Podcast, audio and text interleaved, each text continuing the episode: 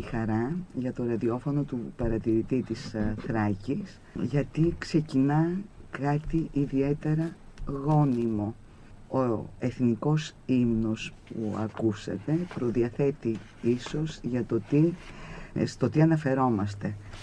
Αναφερόμαστε στον κύκλο εκπομπών που ξεκινά σήμερα, την άνοιξη δηλαδή του 2021 και ένας πρώτος σχεδιασμός διατείνεται ότι θα διαρκέσει μέχρι το καλοκαίρι του 2022 και αφορά σε μια σειρά ωριαίων ραδιοφωνικών εκπομπών και podcast που θα παραχθούν από το ραδιόφωνο του παρατηρητή σε τεχνικό επίπεδο και θέμα τους έχουν το θέμα τους είναι το ακόλουθο. Αφιέρωμα στο 1821 μαρτυρίες αυτοβιογραφικών κειμένων. Σήμερα ξεκινάμε τον πρώτο κύκλο αυτών των εκπομπών που αναφέρεται στην προεπαναστατική εποχή.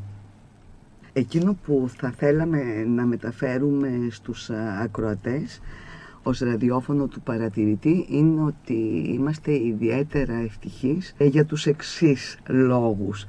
Γιατί ξεκινά μια σειρά εκπομπών η οποία στηρίζεται στη συνεργασία με ειδικούς. Δηλαδή ε, είναι μια σειρά εκπομπών για την οποία εργάζονται φιλόλογοι του Δημοκριτίου Πανεπιστημίου Θράκης και γιατί ε, χρησιμοποιούμε το ρήμα ετοιμάζονται ε, γιατί η περίοδος αυτή η οποία τελικά αφορά στον αυτοβιογραφικό λόγο ε, στα αυτοβιογραφικά κείμενα σε σχέση με την ιστορική περίοδο που θέλουμε να θίξουμε, την Επανάσταση του 1821, είναι τουλάχιστον για μια σειρά φιλολόγων άγνωστη περίοδος και άγνωστη περίοδος και ως προς τα κείμενά της. Ε, η σειρά αυτή λοιπόν των εκπομπών η οποία έγινε με τη συνεργασία και το τονίζω του Δημοκρατίου Πανεπιστημίου Θράκης και των καθηγητών της ε, κυρίας Βασιλικής ε, Κοντογιάννη θα αναφερθούν κατά τη διάρκεια της εκπομπής και οι Άγιοι Συντελεστές και η, συμμετοχή του κυρίου Κωνσταντίνου Χατζόπουλου ιστορικού αλλά είναι για μας ένα είδος εργαστηρίου. Πριν τον αέρα της εκπομπής και πριν την ε, όσα ακούτε και θα παρακολουθείτε από τα μικρόφωνα του παρατηρητή ε, τα οποία θα έχουν και μεγαλύτερη σε διάρκεια ζωή από αυτή της ώρας γιατί θα μπορείτε να παρακολουθείτε τα podcast τα οποία θα αναρτώνται και στο τμήμα της ελληνικής ε, φιλολογίας, στο διαδικτυακό του τόπο του τμήματος ελληνικής φιλολογίας αλλά και στον διαδικτυακό τόπο του παρατηρητή Αυτές λοιπόν οι εκπομπές απετέλεσαν, ε, λειτουργήσαν και λειτουργούν όσο, όσο τελικά μεταδίδονται ως εργαστήρια μέσα από τα οποία μπορούμε να ανακαλύπτουμε καταρχήν κείμενα και ανθρώπους που δεν τα ξέραμε οι περισσότεροι γιατί το 21 λειτουργεί ως επιφαινόμενο. Περίπου το ξέρουμε όπως όλοι μας όλοι ε, ε, και εσείς και εμείς ε, ως ήρωες, ως φουστανέλες, ως ηρωική έξαρση και πολύ λιγότερο ότι αυτό υπηρετήθηκε από ανθρώπους. Έχουμε λοιπόν ένα εργαστήρι πριν που μας αφήνει έκπληκτους τις περισσότερες φορές και ένα εργαστήρι μετά.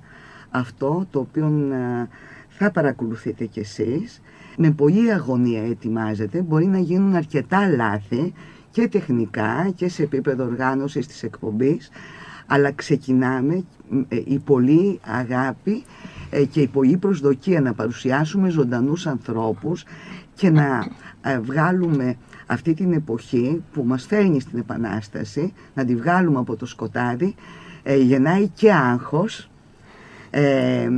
και αγωνία ε, οι εκπομπές αυτές λοιπόν θα αξιολογούνται ε, ως προς τα αποτελέσματά τους, θα προσπαθήσουμε για το δυνατόν καλύτερο, αλλά είναι ακριβώς ε, μια ενδιαφέρουσα ζήμωση μεταξύ ανθρώπων το πιο σημαντικό και να το πω, γιατί εμείς έχουμε και την κρίση μάζα υγείας, ανθρώπων και νέων.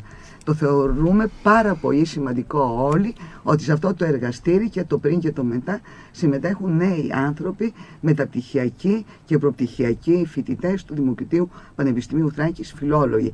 Και νομίζω ότι αυτή η εργαστηριακή ε, φύση της φιλολογίας είναι από, το πιο παρήγορα, από τα πιο παρήγορα γεγονότα που συμβαίνουν και εμείς το ζούμε με αφορμή το 21.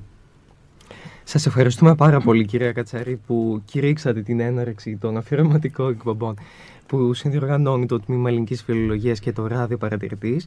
Μιλήσαμε φυσικά για ένα ζωντανό φιλολογικό εργαστήριο, όμως νομίζω ότι έχουμε ακόμα πολλές ερωτήσεις για να μάθουμε τι εστί αυτές οι εκπομπές. Οπότε το λόγο θα δώσουμε στην κυρία Μαρία Τζιάτζη, πρόεδρο και καθηγήτρια του Τμήματος Ελληνικής Φιλολογίας του Δημοκρατίου Πανεπιστημίου Θράκη. Ο λόγος σε εσάς. Ευχαριστώ πολύ. Ε, να σας καλημερίσω και εγώ. Ε, ως πρόεδρος του Τμήματος Ελληνικής Φιλολογίας ε, είμαι ιδιαίτερα χαρούμενη, ευτυχισμένη θα έλεγα, για αυτήν την γόνιμη συνεργασία που ξεκινά σήμερα με το ράδιο του παρατηρητή. Θα ήθελα ε, να αναφέρω ότι το Τμήμα Ελληνικής Φιλολογίας διοργανώνει αρκετές εκδηλώσεις στο πλαίσιο του εορτασμού των 200 ετών από την Επανάσταση του 1821 ε, θα ονομάσω τις κυριότερες από αυτές, μια σειρά διαλέξεων από το Εργαστήριο Έρευνας για την Ελληνική και Συγκριτική Φιλολογία με θέμα τον πρώιμο ελληνικό διαφωτισμό, μια περίοδο κατά την οποία τέθηκαν οι βάσεις για τον φωτισμό του γένους, κατά τη φράση του ΚΘ Δημαρά. Οι διαλέξεις αυτές ε, ξεκίνησαν ήδη τον Ιανουάριο και θα ολοκληρωθούν τον Μάιο του 2021 τέταρτη ποιητική ησημερία με θέμα η ποίηση της Επανάστασης του 1821, η ποίηση της Ελευθερίας από το Εργαστήριο Γλωσσολογίας Συμμόρφωση, η οποία πραγματοποιήθηκε την Κυριακή 21 Μαρτίου 2021. Ένας κύκλος διαλέξεων με θέμα από το 1453 μέχρι το 1821 από το Εργαστήρι Μελέτης και Έρευνας Πρώιμης Νεοελληνικής Γραμματείας Hans και Νίκη Άιντενάιερ. Οι διαλέξεις θα πραγματοποιηθούν από τον Οκτώβριο μέχρι και τον Δεκέμβριο του 2021 και η Σχολή Κλασικών και Ανθρωπιστικών Σπουδών του Πανεπιστημίου μας, στην οποία ανήκει το Τμήμα Ελληνικής Φιλολογίας, διοργάνωσε ήδη μια επαιτειακή ημερίδα στις 28 Μαρτίου με θέμα η ελληνική γλώσσα κατά την Επανάσταση του 1821. Όσον αφορά το αφιέρωμα στο 1821 μαρτυρίες αυτοβιογραφικών κειμένων που συνδιοργανώνει το Τμήμα Ελληνικής Φιλολογίας με το ράδιο παρατηρητής και που ξεκινά σήμερα με αυτή την πρώτη ζωντανή αφιερωματική εκπομπή η οποία αφορά την προεπαναστατική περίοδο θα ήθελα να πω ότι αισθάνομαι μεγάλη χαρά και συγκίνηση που υλοποιείται ύστερα από δική μου πρόταση και προτροπή ένα σχέδιο που είχε συλλάβει πριν δύο χρόνια ως αφιέρωμα του τμήματος στα 200 χρόνια από την Ελληνική Επανάσταση του 1821 η τώρα πλέον ομότιμη καθηγήτρια του τμήματος, κυρία Βασιλική Κοντογιάννη, την οποία και ευχαριστώ θερμά που ανταποκρίθηκε με ενθουσιασμό στο κάλεσμά μου. Θα ήθελα επίσης να ευχαριστήσω από καρδιάς και τον ομότιμο καθηγητή του Τμήματος Ιστορίας και Εθνολογίας, κύριο Κωνσταντίνο Χατζόπουλο, ο οποίος μαζί με την κυρία Κοντογιάννη έχει αναλάβει την επιστημονική επίβλεψη του αφιερώματος αλλά και όλους τους συνεργάτες, συντελεστές που συμμετέχουν σε αυτό. Πρωτίστως την αγαπητή κυρία Ξανθή Τζένι Κατσαρή Βαφιάδη, φιλόλογο και επιμελήτρια εκδόσεων και όλο το εκλεκτό επιτελείο της στο ράδιο παρατηρητής, που φιλοξενεί και συντονίζει αυτές τις εκπομπές, τον καθηγητή του τμήματός μας κύριο Γρηγόριο Παπαγιάννη, το μέλος ΕΤΕΠ του τμήματός μας και φιλόλογο κυρία Αριλιά Σπάρταλη, τον ζωγράφο κύριο Νίκο Καμπασελέ, ο οποίος φιλοτέχνησε τις εμπνευσμένες πραγματικά αφήσει και το λοιπό επικοινωνιακό υλικό, εμπνευσμένες από τη φιλική εταιρεία ε, όπως ε, μαρτυρεί το έμβλημα της φιλικής εταιρείας που δεσπόζει σε αυτές, καθώς και την κυρία Άννα Παπαγιανάκη, διβανή, μουσικολόγο, μέτσο σοπράνο, που με την τέχνη της θα διανθίσει αυτές τις εκπομπές. Ιδιαιτέρως όμως θα ήθελα να ευχαριστήσω και να συγχαρώ τους αποφύτους και ενεργούς φοιτητές του τμήματός μας, προπτυχιακούς και μεταπτυχιακούς και υποψηφίους διδάκτορες, γιατί με την ενεργή συμμετοχή τους σε αυτό το αφιέρωμα και με τον ενθουσιασμό με τον οποίο το αγκάλιασαν, αποδεικνύουν για άλλη μία φορά ότι το Τμήμα Ελληνικής Φιλολογίας αποτελεί φυτόριο νέων φιλολόγων που χαρακτηρίζονται από ζήλο και αγάπη για το αντικείμενο των σπουδών τους. Ευχαριστούμε πολύ κυρία Τζιάτζη και χαιρόμαστε που σας έχουμε εδώ και φυσικά από το Τμήμα Ελληνικής Φιλολογίας άδραξε την ευκαιρία για, με αφορμή αυτή την επέτειο και διάνθησε έτσι τον πολιτισμό της περιοχής και όχι μόνο. Και ο λόγος φυσικά στην ε, κυρία Κοντογιάννη, ομότιμη καθηγήτρια του Τμήματος Ελληνικής Φιλολογίας του Δημοκρατίου, για να μας πει και από τη δική της πλευρά πώς ήταν η οργάνωση αυτών των εκπομπών. Ευχαριστώ πολύ Νεκτάρη, ευχαριστώ πολύ Τζέννη, ευχαριστώ πολύ Μαρία. Ε, είπατε καθαρά όλη τη βάση πάνω στην οποία στείνεται το σχέδιο, δεν θα την επαναλάβω. Αν δεν υπήρχε εδώ ε, η πρόσκληση της Μαρίας να με ενθαρρύνει, γιατί την πρώτη μου ιδέα την είχαμε ξεχάσει σχεδόν δύο χρόνια μετά, αλλά η Μαρία θυμόταν καλά τη συζήτηση που είχαμε κάνει.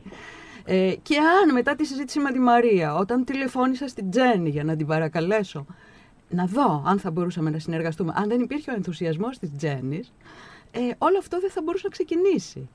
Ε, σήμερα, ε, εδώ, ε, βάζουμε το πρώτο βήμα και εύχομαι να πάμε καλά ως το τέλος.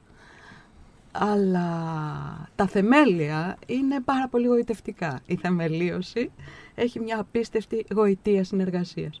Δεν θα επαναλάβω τις ευχαριστίες γιατί τις είπα η Μαρία αναλυτικά. Θα ήταν... Ε, ξέρετε ότι τις συμμερίζομαι απόλυτα. Έτσι. Να θυμηθούμε ότι σε κάθε εκπομπή θα φαίνονται τα ονόματα των συνεργατών. Έτσι. Δεν τα είπαμε σήμερα όλα. Τα έχουμε βάλει στο δελτίο τύπου, αλλά θα φαίνονται σε κάθε μία από τις εκπομπές. Έχουμε λοιπόν ένα αφιέρωμα στο 1821. Όπως φάνηκε σε όσα είπε και η Τζέννη και η Μαρία, θα είναι έργο σε πρόοδο. Δηλαδή θα διαρκέσει πολύ χρόνο και συγκεντρώνει δυνάμεις ομάδας φιλολόγων, το είπατε. Ε, αλλά ε, κάθεται αυτή η ομάδα φιλολόγων, φιλοξενείται, υποστηρίζεται στην βάση του ραδιοπαρατηρητής με όλη την εμπειρία που εσείς έχετε σε αυτή τη δουλειά και που εμείς δεν την έχουμε καθόλου. Έτσι. Ως έργο φιλολόγων το αφιέρωμα θα φέρει προς το κοινό κείμενα. Με την απαραίτητη εισαγωγή και με ένα απλό σχολιασμό, βασικό ή απλό σχολιασμό έχει σκοπό, όπως είπε και η Τζέννη από την αρχή, να τιμήσει τα 200 χρόνια από την Επανάσταση. Θα φέρει προς τους ακροατές αυτοβιογραφικά κείμενα, που με τον ένα ή τον άλλο τρόπο σχετίζονται με τον αγώνα. Σήμερα ξεκινάμε την προεπαναστατική εποχή, ε, για να καταλάβουμε καλύτερα τι ήταν αυτή. Θα παρουσιάσουμε χαρακτηριστικά αποσπάσματα αυτοβιογραφικών κειμένων, εντάσσοντάς τα κάθε φορά στην εποχή τους, με μια μικρή εισαγωγή. Το υλικό λοιπόν που συνιστά τη βάση του σχεδίου προέρχεται από την νεοελληνική γραμματεία και το χρονικό του άνοιγμα μας οδηγεί από τα μισά περίπου του 17ου αιώνα ως τη δημιουργία του πρώτου μικρού ελλαδικού κράτους, δηλαδή γύρω στο 1830, λίγο μετά το 1830, κάπου εκεί. Γιατί ο αυτοβιογραφικός λόγος τώρα, έτσι; Συνιστά έναν άξονα. Τον έχουμε σκεφτεί ως ένα είδος άξονα, πάνω στον οποίο κινήθηκε, κινείται, μια ράγα, σαν τη ράγα του τρένου. Ο σχεδιασμός του αφιερώματος. Γιατί πιστεύουμε ότι είναι εξαιρετικά ενδιαφέρον να ακούμε άμεσα τους ανθρώπους να μιλάνε. Δηλαδή να γράφουν για τα βιώματά τους ή αλλιώς για τις πραγματικότητες του βίου τους. Το αφιέρωμα λοιπόν συγκεντρώνεται, επικεντρώνεται σε κείμενα αυτοβιογραφικά. Ε, όχι όμως απολύτως και αμυγός αυτοβιογραφικά όπως τα αντιλαμβανόμαστε σήμερα, α, αλλά και για κάπως υβριδικές ή πρώιμες μορφές αυτοβιογραφικών κειμένων. Δηλαδή, συγκεντρώνεται σε απομνημονεύματα, επιστολικά σώματα, αυτοβιογραφίες και ημερολόγια. Σήμερα, ωστόσο, θα μιλήσουμε για ένα χρονικό, το χρονικό του Παπά Συναδεινού, θα διαβάσουμε αποσπάσματα. Ε, θα φροντίσει ο κύριος Χατζόπουλος για την εισαγωγική μελέτη. Ε, αυτό το χρονικό δεν μπορεί να θεωρηθεί αμυγός αυτοβιογραφικό. Είναι χρονικό με αυτοβιογραφικά στοιχεία. Είναι ένας τύπος τέτοιος υβριδικού κειμένου. πρώιμου. Έτσι. Λοιπόν, θα διαβάζουμε αποσπάσματα από αυτά τα έργα, αφού προηγουμένως δώσουμε τις απαραίτητες πληροφορίες, όπως είπαμε, στον ακροατή. Και σκεφτήκαμε ότι το αφιέρωμα θα εξελιχθεί σε τρεις κύκλους παρουσίασης. Στον πρώτο κύκλο Καλά τα πάω Τζένι, εντάξει Μια χαρά. είμαι. Μια χαρά. Είναι κατανοητά. Είναι εντάξει. πολύ κατανοητά. Ωραία. ε, γιατί ακριβώς καταλαβαίνουμε τι θα έχει εκπομπή και ότι θα επικεντρωθεί σε κείμενα. Ποιο είναι το υλικό. Επικεντρωνόμαστε ποιο είναι σε το κείμενο. υλικό. Ωραία. Και ο τρόπος που θα παρουσιαστεί. Ναι. Άρα νομίζω ότι είναι πολύ κατανοητό. Ναι. Ε, ο άξονας του χρόνου είναι η δεύτερη μεγάλη ράγα, ας πούμε, του τρένου. Ο άξονας του χρόνου τον ακολουθούμε με κάποιες μικρές παρεκβάσεις όταν χρειαστεί. Αλλά πάμε σαφέστατα από τα παλαιότερα προς τα νεότερα. Έτσι. Τώρα, είναι και αυτή μια άλλη καθαρή γραμμή δίπλα στη γραμμή των αυτοβιογραφικών κειμένων, αλλά πρέπει να θυμόμαστε ότι σε κάθε μία από τις φάσεις του έργου οι συνεργάτες θέτουν τα κείμενα της, συν- της ε, γραμματείας σε συνομιλία με το παρόν. Δηλαδή με τη δική μας εποχή, όπως την αντιλαμβανόμαστε και τη βιώνουμε. Με τις ερωτήσεις δηλαδή πάνω στα κείμενα, αυτά συνομιλούμε με το παρόν. Ωστόσο, το άνοιγμα του χρόνου, είπαμε, ποιο είναι, έτσι. Πρώτος κύκλος σήμερα. Πρώτος κύκλος προεπαναστατική εποχή.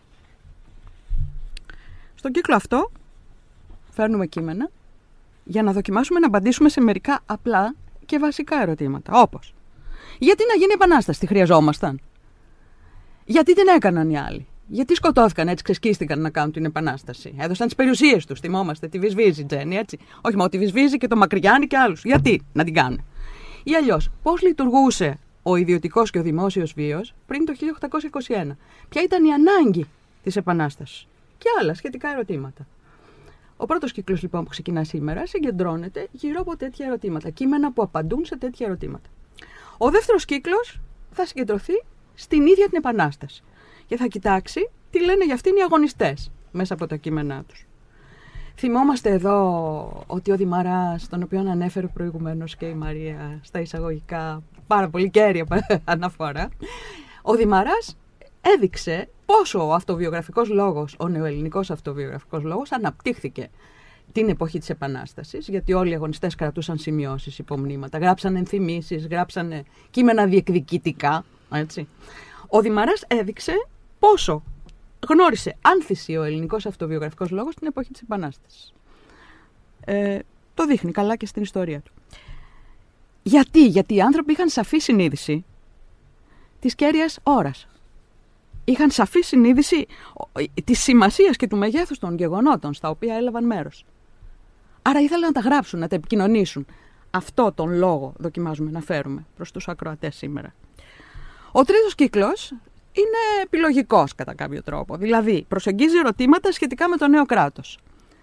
Πώς το θέλαν οι Έλληνες αυτό το κράτος; Τι είδους κράτος ονειρευόντουσαν; Τι περιμέναν από αυτό; Ποιους φόβους είχαν; Ότι δεν θα μπορέσει να γίνει το α, το β ή το γ. Πώς το επεδίωξαν; Τι διεκδικούσαν για τον εαυτό τους; Και άλλα παρόμοια. Ο τρίτος κύκλος λοιπόν έχει σχέση με τη δημιουργία του νέου κράτους.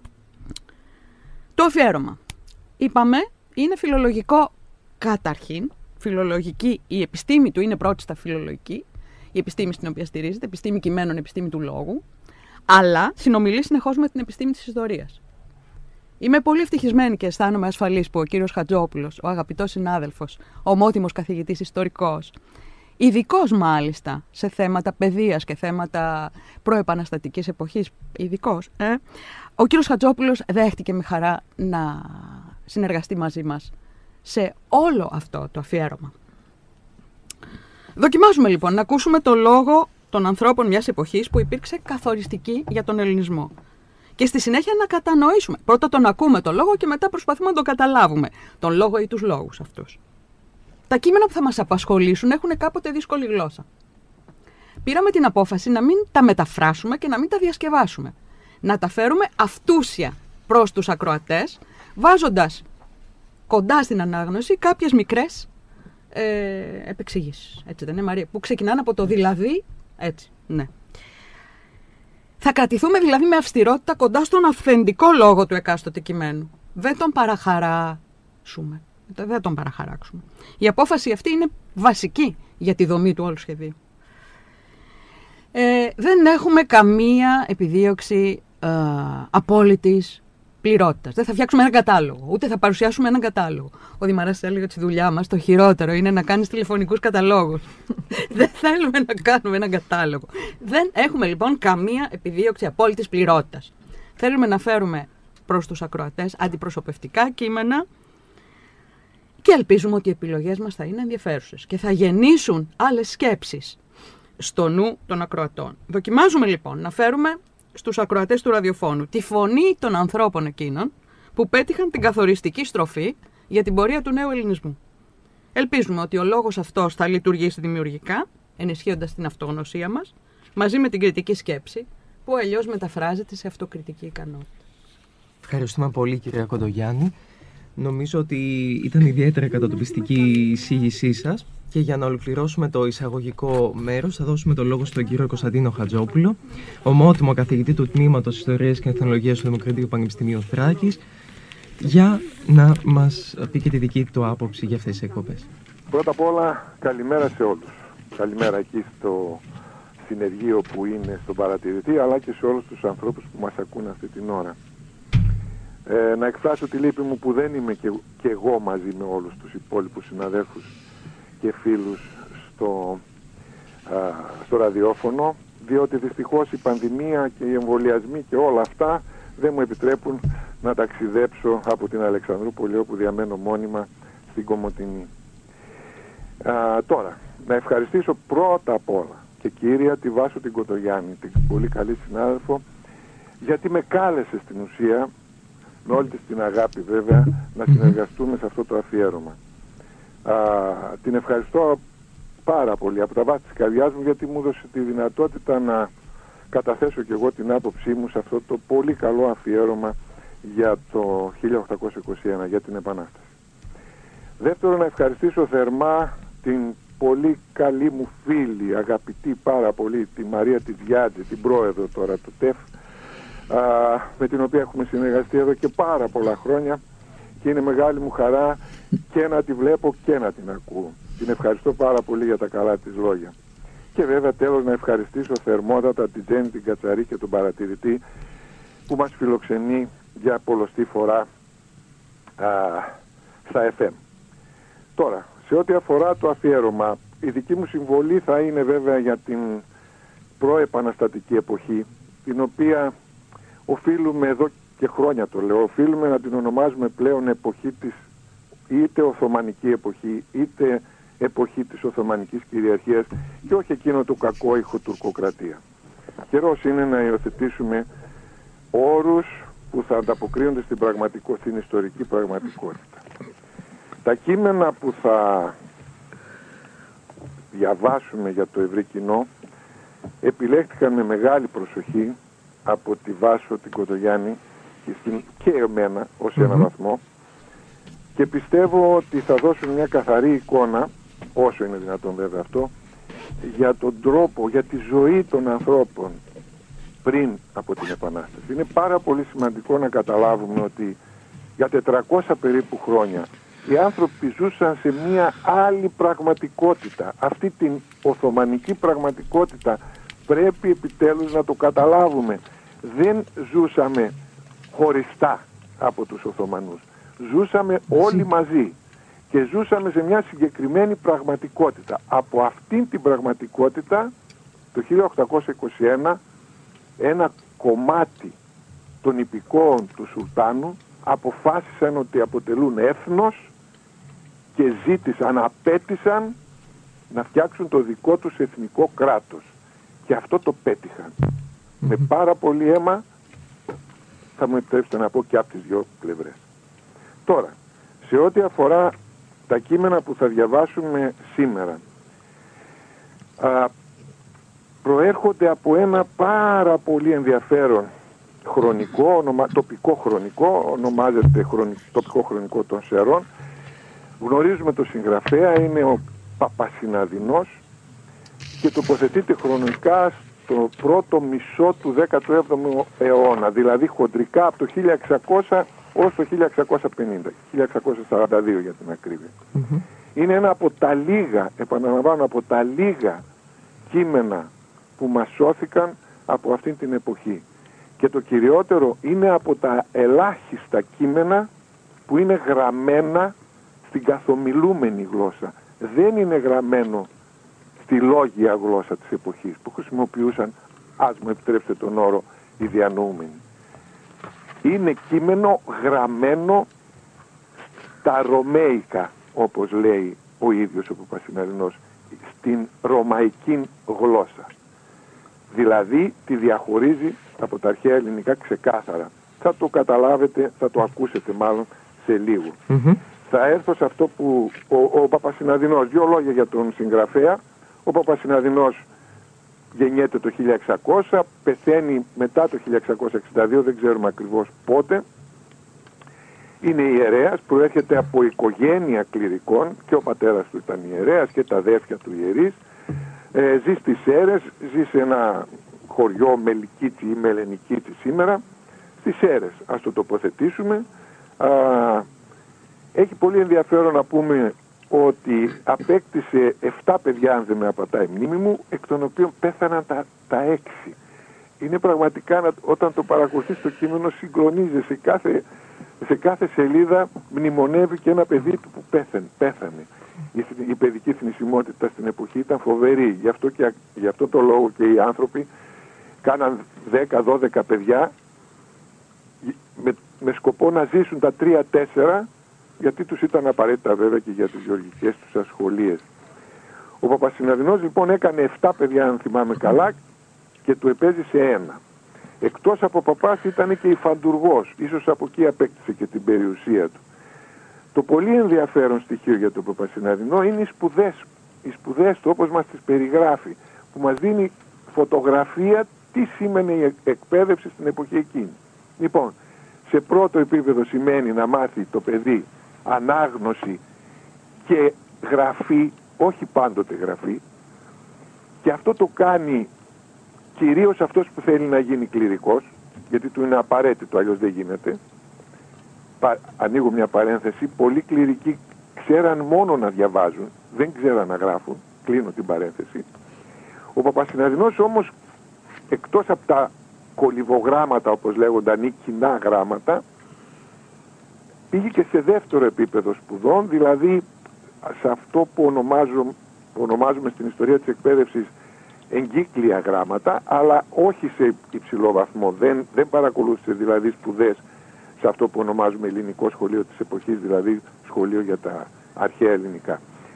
Οι σπουδές του είναι περιορισμένες, γι' αυτό ακριβώς και το κείμενό του είναι γεμάτο λάθη. Ορθογραφικά εννοώ, έτσι και συντακτικά εδώ και εκεί. Αλλά το κείμενο όμως είναι γραμμένο, επαναλαμβάνω, στην λαϊκή, την καθομιλούμενη γλώσσα. Είναι εξαιρετικά σημαντικό να το καταλάβουμε. Τώρα, το κείμενο. Το κείμενο μπορούμε να το διακρίνουμε σε δύο κομμάτια, το, σε δύο τμήματα. Το πρώτο είναι το τοπικό χρονικό, δηλαδή αναφορές του ε, στις αίρες στα χρόνια που ζει, αλλά και στον εαυτό του. Και το δεύτερο κομμάτι είναι ένα κομμάτι διδακτικό παρενετικό, ονομάζεται συγγραφή παρενετική, με οδηγίες, με εντολές, με κανόνες που απευθύνονται στους Ορθοδόξους της εποχής του. Γι' αυτό και ο Λέανδρος Βρανούσης το ονόμασε το κείμενο ηθικο-διδακτικό. Είναι πάρα πολύ ενδιαφέρον, θα, θα διαβάσουμε και από εκεί κάποια αποσπάσματα. Η προσπάθεια του Παπασυναδινού να πείσει τους χριστιανούς της εποχής του που περνούν δύσκολα να τους πείσει, κυρίως αυτός είναι ο στόχος, να μην διολυστήσουν στο Ισλάμ. Αυτός είναι ο κύριος στόχος. Ο σκοπός του Παπασυναδινού είναι αυτός κυρίως.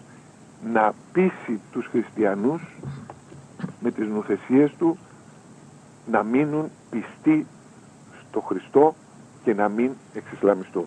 Θα τα δούμε όμως στην πορεία. Εγώ θα χαρώ πολύ τώρα να ακούσουμε την Μαρία Τιτιάτη να διαβάζει το, τα τρία πρώτα κείμενα που θα διαβάσουμε είναι κείμενα που αναφέρονται σε φόνους, σε θανατώσεις χριστιανών Και το πρώτο κείμενο από αυτά θα το διαβάσει η αγαπητή μου φίλη η Μαρία η Διάτη. Ευχαριστώ πολύ. Παρακαλώ. Κύριε Χατζόπουλε και να πω ότι είμαι ιδιαίτερα συγκινημένη για αυτή μας τη συνεργασία ε, όπως και για το γεγονός ότι το αφιέρωμα ξεκινά ε, με το χρονικό του Παπασυναδινού που είναι ένα χρονικό των Σερών και όπως γνωρίζετε εγώ κατάγομαι από τις Σέρες και αυτό μου προξενεί ιδιαίτερη συγκίνηση. Να είστε καλά. Να είστε καλά Μαρία. Να είστε Και εσείς καλά. κύριε Χατζόπουλε. Να είστε καλά. Ευχαριστούμε πάρα πολύ κύριε Χατζόπουλε γιατί με τη δική σας εισήγηση ολοκληρώθηκε το πρώτο εισαγωγικό μέρος. Μας έδωσε την αφόρμηση και για το δεύτερο μέρος. Όπως ανέφερε η κυρία Κοντογιάννη και η σημερινή εκπομπή αλλά και οι επόμενες θα έχουν πάνω κάτω την ίδια δομή. Στο πρώτο μέρος θα έχουμε το εισαγωγικό όπου δίνουμε έτσι τις βασικές πληροφορίες για το συγγραφέα και στη συνέχεια έχουμε μερικές αναγνώσεις αποσπασμάτων. Βέβαια πριν περάσουμε στο μέρος των αναγνώσεων θα μας επιτρέψετε να διανθίσουμε λίγο την εκπομπή αυτή με μια μουσική επιλογή της Άννας Παπαγιανάκη Διβανή. Θα ακούσουμε λοιπόν το ιστορικό καθιστικό τραγούδι από τη Ρούμελη με τίτλο «Να μου πουλί να πέταγα» και στη συνέχεια ακολουθεί διάλειμμα.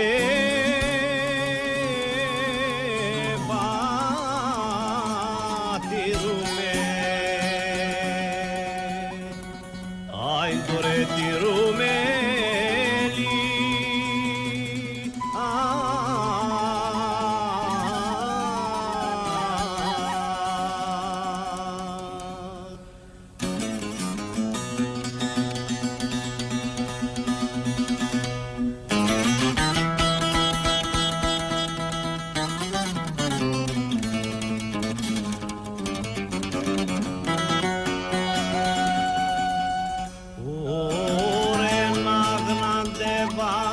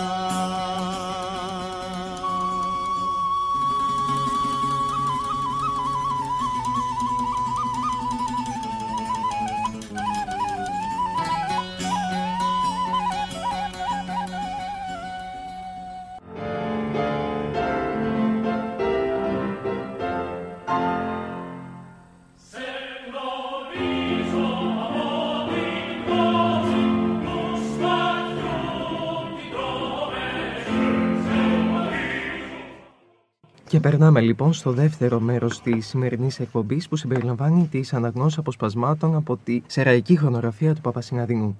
Ξεκινάμε με τη κυρία Τζιάτζη. 7.106 αποκτήσεως κόσμου, δηλαδή 1598 από τη γέννηση του Χριστού. έκαψαν οι Τούρκοι τον Πάτρουλα εις το Σανιδόφορον, δηλαδή στην αγορά, διετίαν τι αυτή, με το να ήταν με τον Μιχάλη Βοηβόδα εις την Βλαχίαν και είχε γλιτώσει κάποιον Τούρκον σεριώτη συντοπίτην του από τον θάνατον. Και όταν ήλθεν εις τα Σέρας, επήγαινε στο παζάρι και είδεν τον Τούρκον και τον έδωσεν γνώρα, τάχα το πως είναι αυτός ο ευεργέτης της ζωής του, ως να τον ευχαριστήσει πολλά.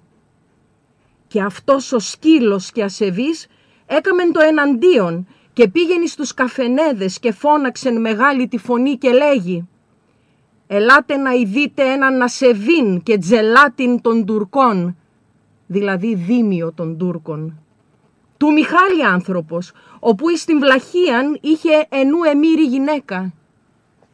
Και έτσι, ως το άκουσαν, όλοι οι Τούρκοι έγιναν σαν λισαροί και πάτησαν το σπίτι του και πολλά κακά έκαμαν εις αυτόν και εις τα υπάρχοντά του, διότι ήταν υπέρπλουτος. Τέλος πάντων τον έκαυσαν και τις διηγήσετε τα όσα κακά έκαμαν εις αυτόν τον άθλιον και είχαν δεμένα τα χέρια του και αυτός «Μην με δένετε, εγώ μοναχός σε βαίνω εις την φλόγα». Μπαίνω δηλαδή στη φωτιά. Και έτσι αυτοθελήτως επίδησεν μέσα εις την μέση της φλόγας. Και τόσον έβαλαν περισσά ξύλα και κλιματσίδες και έστεκαν όλοι οι Τούρκοι τρογύρου έως σου εκάηκεν όλος και δεν απόμεινεν ουδέ κόκαλον από αυτόν. Και μετά ταύτα ήλθεν μέγας ανεμοστρόφιλος και σκόρπισεν όλην την στάκτην και δεν έμεινεν τίποτες. Και έτσι γενναίος υπόμεινεν ως ευσεβής χριστιανός και έλαβεν τον Στέφανον της μαρτυρίας και πάγει η ψυχή του μετά των Αγίων, αιωνία του η μνήμη και ήταν άνθρωπος καλός, ξηρός, λιγνός και μοροσπανός. Και οι χριστιανοί εις μεγάλην στεναχωρίαν ήταν από τους Τούρκους, διότι πάσα έναν κιαφύριν έκραζαν, δηλαδή άπιστο τον ονόμαζαν. Έτσι το εμάθαμε και το επιστόθημε από ευλαβών χριστιανών το πως έτσι εσυνέβην το πράγμα. Και συνεχίζουμε με την ανάγνωση αποσπασμάτων από τον κύριο Χατσόπουλο. 7.112 έτος αποκτήσεως κόσμου, δηλαδή 1604. Επαλούκουσαν οι Τούρκοι τον Μανώλη τον Μποσταντζόγλη, τον Σκευοφύλακα, κατάγναδα εις το σπίτι του, εις την Κλοποτίτζα διετίαν τη αυτήν. Εις την στράταν του Γιαϊλάν, δηλαδή του Λαϊλιά σήμερα, ευρέθηκαν Τούρκοι σκοτωμένοι. Εδά άλλος δεν τους εσκότωσεν, μόνον οι χριστιανοί όπου έχουν τα τιστήρια. Τιστήρια σημαίνει δηλαδή τα, τα σημάδια. Και έτσι εκείνη την αργατινή, δηλαδή το Σούρουπο, έκαμαν καυγάν εις το καπηλίον και ευγαίνει ο Κυρμανόλης να ειδεί και διαβόλου πειρασμός έρχεται μία πέτρα και τον κτυπάει στο κεφάλι και τον ξεραχώνει, δηλαδή τον πλήγωσε, τον, τον τραυμάτισε. Και έτσι το ταχύ, ως αν τον είδαν οι Τούρκοι ξεραχωμένον, είπαν «Αυτού και η μαρτυρία το πως αυτός είναι ο Κανλής», δηλαδή ο Φωνιάς. Και έτσι τον άρπαξαν ως άγριοι θύρες, δηλαδή κυνηγοί, και τον έκριναν Τέλος πάντων τον αποφάσισαν και συντζήλι τον έκαμαν, δηλαδή βγάλαν απόφαση εναντίον του, ότι να τον παλουκώσουν. Και πολίτινες τον είπαν, έλα γίνου Τούρκος και εμείς να σε γλιτώσουμε. Και αυτός τους έβριζεν και σκύλους και άπιστους τους έλεγε. Και έτσι τον επαλούκωσαν. Και από πάνω από το παλούκι πολλά τους ονειδούσεν και τους έβριζεν και αυτοί μη δυνάμενοι υποφέρειν τες βρυσές όπου επήγαινεν η γλώσσα του σαν το χελιδόνι εκρέμασαν τον έτσι με το παλούκι και ανεπάφθηνε κυρίως και πάγει η ψυχή του μετά των μαρτύρων διότι υπόμεινε δύο μαρτύρια και έλαβε δύο στέφανα και έγινε νέος μάρτυρας. Αιωνία του ημνήμη. Και έριξαν το κορμάκι του χαμηλά και έστεκεν τρεις ημέρες άθαπτο και την ευλαβείς χριστιανοί είδαν και τες τρεις νύχτες προς το μεσονύκτιον όπου έφεγγεν μέγα φως των τόπων της καταδίκης του και ήταν ένας μέγας πλάτανος και από εκείνον τον εκρέμασαν και πάρα αυτά εξηράνθη. Ομοίως και όσοι Τούρκοι εψευδομαρτύρησαν άλλοι με τα ταύτα ετυφλάθηκαν και άλλοι υποχήσιμ βασιλέως απέθανα, δηλαδή με τη βασιλική διαταγή. Και τόσος φόβος και τρόμος εγίνην στους χριστιανούς και δεν έβγαιναν έξω στο παζάρι κανείς δύο και τρεις εβδομάδες. Και αν εκείταζαν ποθές κανέναν χριστιανών, τα δόντια τους έτριζαν και άπιστους και σκύλους τους έλεγαν και όλοι δια το σπαθί είστε. Και τις διηγήσετε τα, και τις διηγήσετε τα όσα κακά έκαμαν εις τους ταλέπορους χριστιανούς. Και αυτός ο Κυρμανόλης ήταν καλόφωνος και έψαλεν εις την Μητρόπολη άνθρωπος θεωρητικός, έμορφος μαυρογένης. Αμοιή των πολλά αψής και είχε και μερικό πείσμα, αιωνία του υμνή.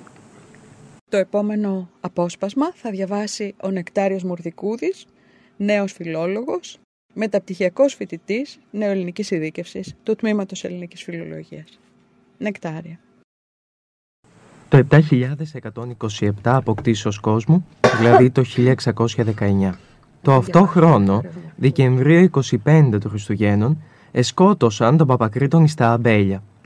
Και είχαν ενορία των Άγιων Νικόλαων τους Ποσταντζίδες και τα χωρία το Μερτάτη και το Μετόχι. Και του Χριστού ήρχονταν από την χώρα με κουλίκια και με πλάτες, δηλαδή με στρογγυλά ψωμιά και λαγάνες. Και τον απάντησε ένας Τούρκος και τον εγύρεψε πλάτη. Και αυτός συνατζής, πεισματάρης δηλαδή, δεν τον έδωσε. Και ο Τούρκος τον έδιρε και πήραν το σπαθί του και το τζεπκένι του, το πανοφόρι του δηλαδή.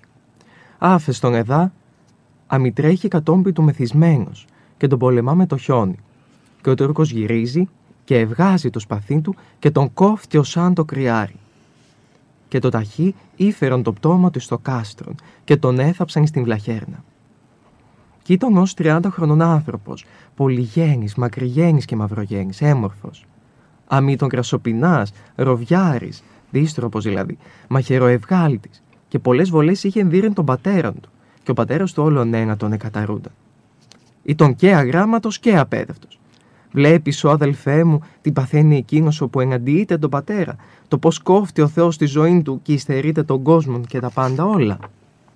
Μεταφερόμαστε στο 7131 αποκτήσεως κόσμου, δηλαδή το στο 1623. Το αυτό χρόνο εκρέμασε ο Μεχεμέντια Ζατζή τον Αδάμι, του καράπαπα τον Ιώνα από την Πυρβίστα, άδικα τον άθλιο. Στο πανηγύρι του Αγίου Δημητρίου στο Χάνδακα έδωσαν μερικών Τούρκων άσπρα, χρήματα δηλαδή, και ψευδομαρτύρησαν το πως δίδει σιτάρι τους φράγκους και πως έβρισαν την πίστη του Μεχεμέντια Ζατζή. Και πρώτο τον εκρέμασαν άκρητα και το βράδυ επήγαινε στον Κατή με τους ψευδομάρτυρες και έδωσε άσπρα τον κριτή. Και έβγαλε το χοντζέτιν του, την καταδικαστική απόφαση δηλαδή, διότι εφοβούνταν το Γιάννο το Σουρτζή, τον πεθερόν του Αδάμι, να μην τον πειράξει τίποτες. Η αιτία διότι αυτός ο Αδάμις δεν τον εφοβούνταν. Μόνο τον έλεγχε διότι αδίκαν τους επτοχούς εις Αμπελοχάρατζα, εις Χαράτζια και εις Μαμελέδες και Τζερεμέδες, τόκους δηλαδή και πρόστιμα. Και είχε βγάλει αυτός ο Αδάμις με όλη την χώρα και με άλλα χωρία το άρτζιν του την αναφορά του δηλαδή, από τρία κατηλίκια, τρεις επαρχίες, να πάγει στην πόλη να τον κρίνει. Και αυτός ο ασεβής επρόλαβεν και τον εκρέμασεν. Κι ήταν αυτός ο Μεχεμέντ Γιαζατζής άνθρωπος έμορφος, μακριγένης, ασπρογένης, θεωρητικός, πλούσιος.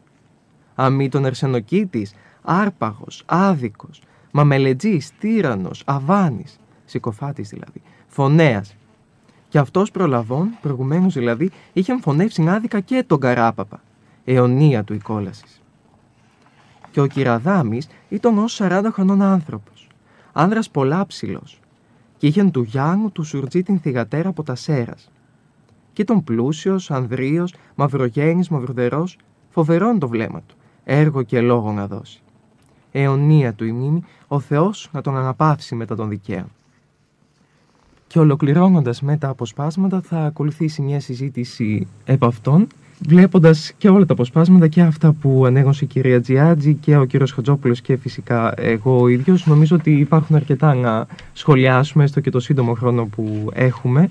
Ευχαριστώ Νεκτάριε.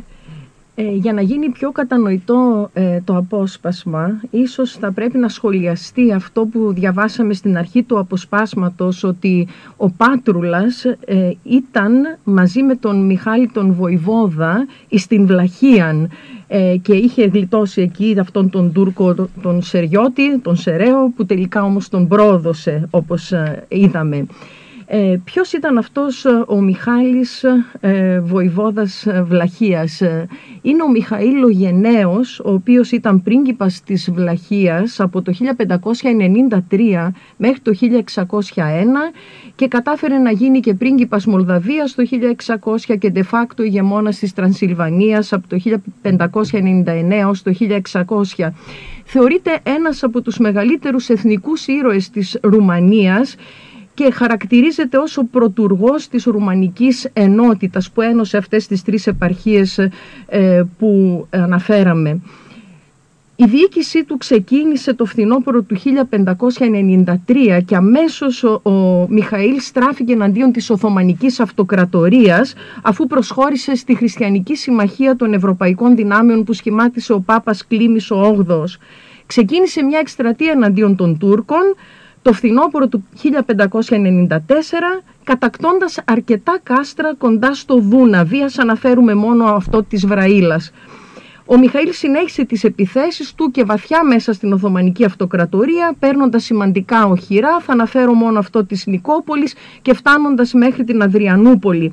Συνέχισε τον πόλεμο με τους Οθωμανούς μέχρι τον Ιούνιο του 1599 όταν χωρίς να έχει πλέον πόρους και την υποστήριξη των συμμάχων του αναγκάστηκε να υπογράψει ειρηνευτική συνθήκη. Μια από τις σημαντικότερες μάχες που έδωσε εναντίον των Τούρκων ήταν αυτή σε ένα βαλτότοπο κοντά στο χωριό Τσιλουγκυρένη στον ποταμό Νεέλοφ ε, η οποία ξεκίνησε τον Αύγουστο του 1595 και εκεί κατάφερε να νικήσει τον Οθωμανικό στρατό του οποίου επικεφαλής ήταν ο Σινάν Πασάς. Ε, είναι πολύ σημαντικό κατά τη γνώμη μου ότι η ελληνική δημοτική παράδοση διέσωσε τη μνήμη της Επανάστασης του Μιχαήλ του Γενναίου που έδωσε ελπίδες στους υπόδουλους Έλληνες με ένα υπέροχο αφηγηματικό τραγούδι της Θράκης μας, το οποίο απηχεί τις νίκες του Μιχαήλ, ακριβώς αυτές που ανέφερα πριν εναντίον ε, των Τούρκων στους ποταμούς Δούναβη και Νεέλοφ, καθώς ε, τον χαρακτηρίζει ως καπετάνιο ε, που ηγείται πολεμικών πλοίων. Μιχάλμπεϊς βουλεύτηκε τους Τούρκους να χαλάσει με 400 κάτεργα και 62 γαλιόνια Μπροστά παέν τα κάτεργα και πίσω τα γαλιόνια. Στη μέση παέν Μιχάλμπεϊς, μεγάλος καπετάνιος. Στόνα του χέρ κρατά σταυρό και στάλο το σπαθί του. Τον τρέμει ούλη η Τουρκιά και της βλαχιά στα μέρη.